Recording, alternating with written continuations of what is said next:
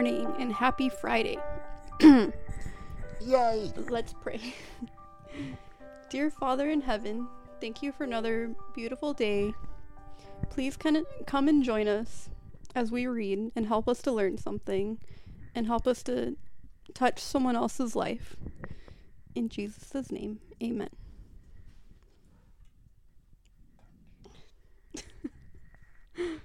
Deceptive practices in courtship. A young man who enjoys the society and wins the friendship of a young lady, unbeknown to her parents, does not act a noble Christian part towards her or towards her parents. Though secret communications and meetings, he may gain an, an influence over her mind, but in so doing, he fails to mm-hmm. manifest that nobility and integrity of soul which every child of God will possess. In order to accomplish their ends, they act a part, and that is not frank and open and according to the Bible standard, and prove themselves untrue to those who love them and try to be faithful guardians over them. Marriages contracted under such influences are not according to the Word of God. He who would lead a daughter away from duty, who would confuse her ideas of God's plan, plain and positive commands to obey and honor her parents, is not one who would be true to the marriage obligations.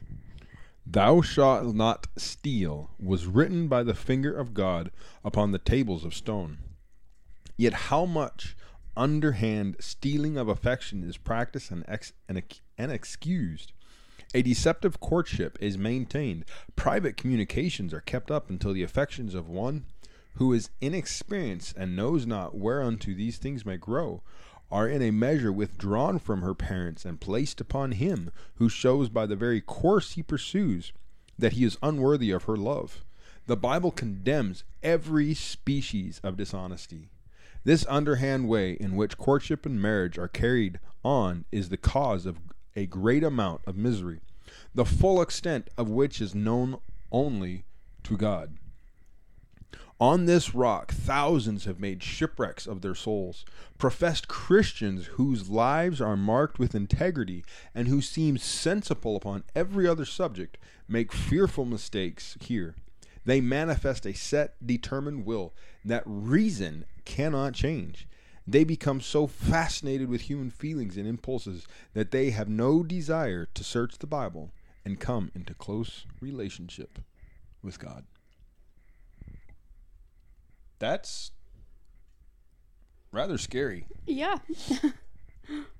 you know, I mean, the, the the thing is, is that we we've talked about it before, and I've mentioned it. Guys, it feels really good when a girl flirts with you, especially if they're really cute and pretty and younger than you. It really, it just feels really good and it, it, it's different than when say your significant other or something like that compliments you saying hey you look you look good or you're sexy or you're cute or whatever mm-hmm. it is because now obviously when you're still dating and still doing the flirting thing it's nice and it's sweet and it feels good but then when it becomes like a daily thing it still feels good and it's still nice but it doesn't feel as good as when it comes from somebody new yeah. And so, you know, we read um, middle of the week or first of the week, the trifling with hearts is a crime of no small magnitude. That and was yesterday. Was that yesterday? I can't remember. it feels like forever. Yeah. Um. So I mean, the thing is, is that is you you don't even really realize it. Like this this uh, this morning, at work. Mm-hmm. Um, I get out of my car. There's a um, somebody that was sitting next to me at lunch.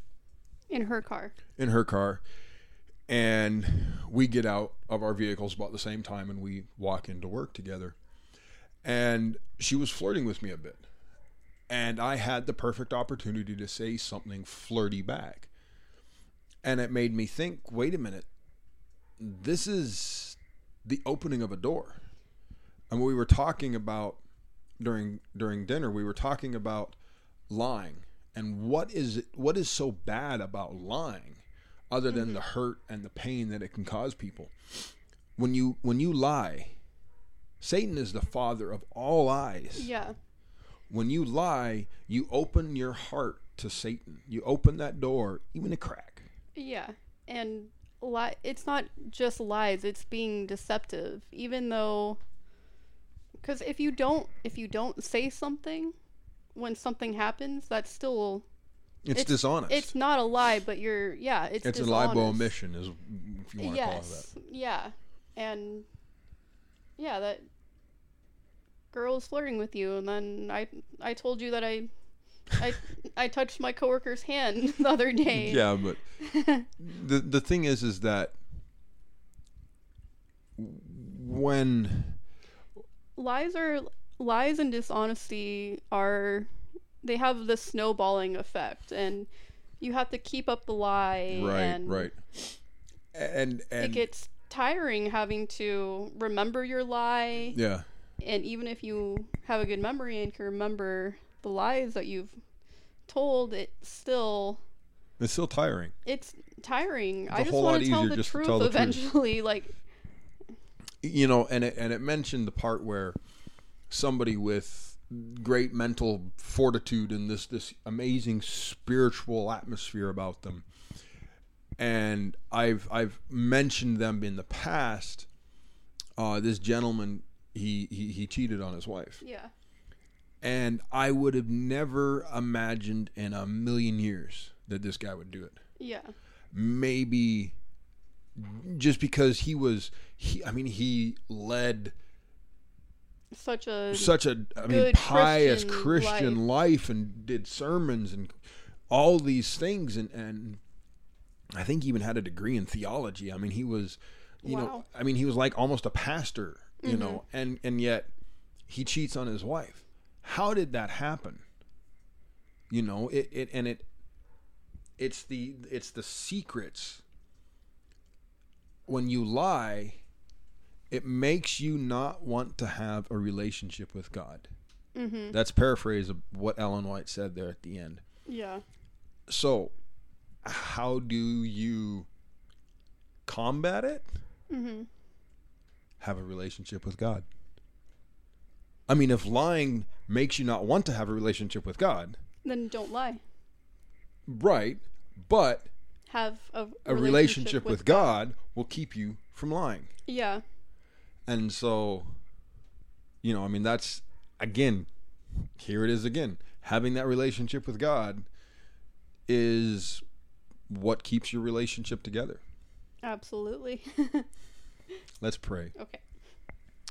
Father in heaven, we thank you for today, the chant, the fact that it tomorrow is Sabbath. This is the preparation day, preparing our hearts and our minds and our homes for Sabbath.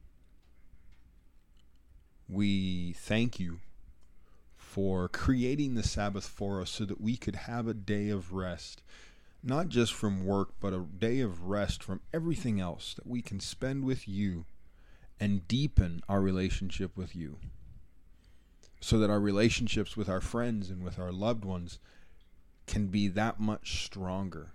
The stronger we grow, to you, the closer we grow to you, the closer we grow to our loved ones. It's like a plant. Plant a seed, watch it grow. You will reap what you sow. We ask that you give us the strength, wisdom, and energy that we need for today and keep us safe throughout our day. In Jesus' name, amen.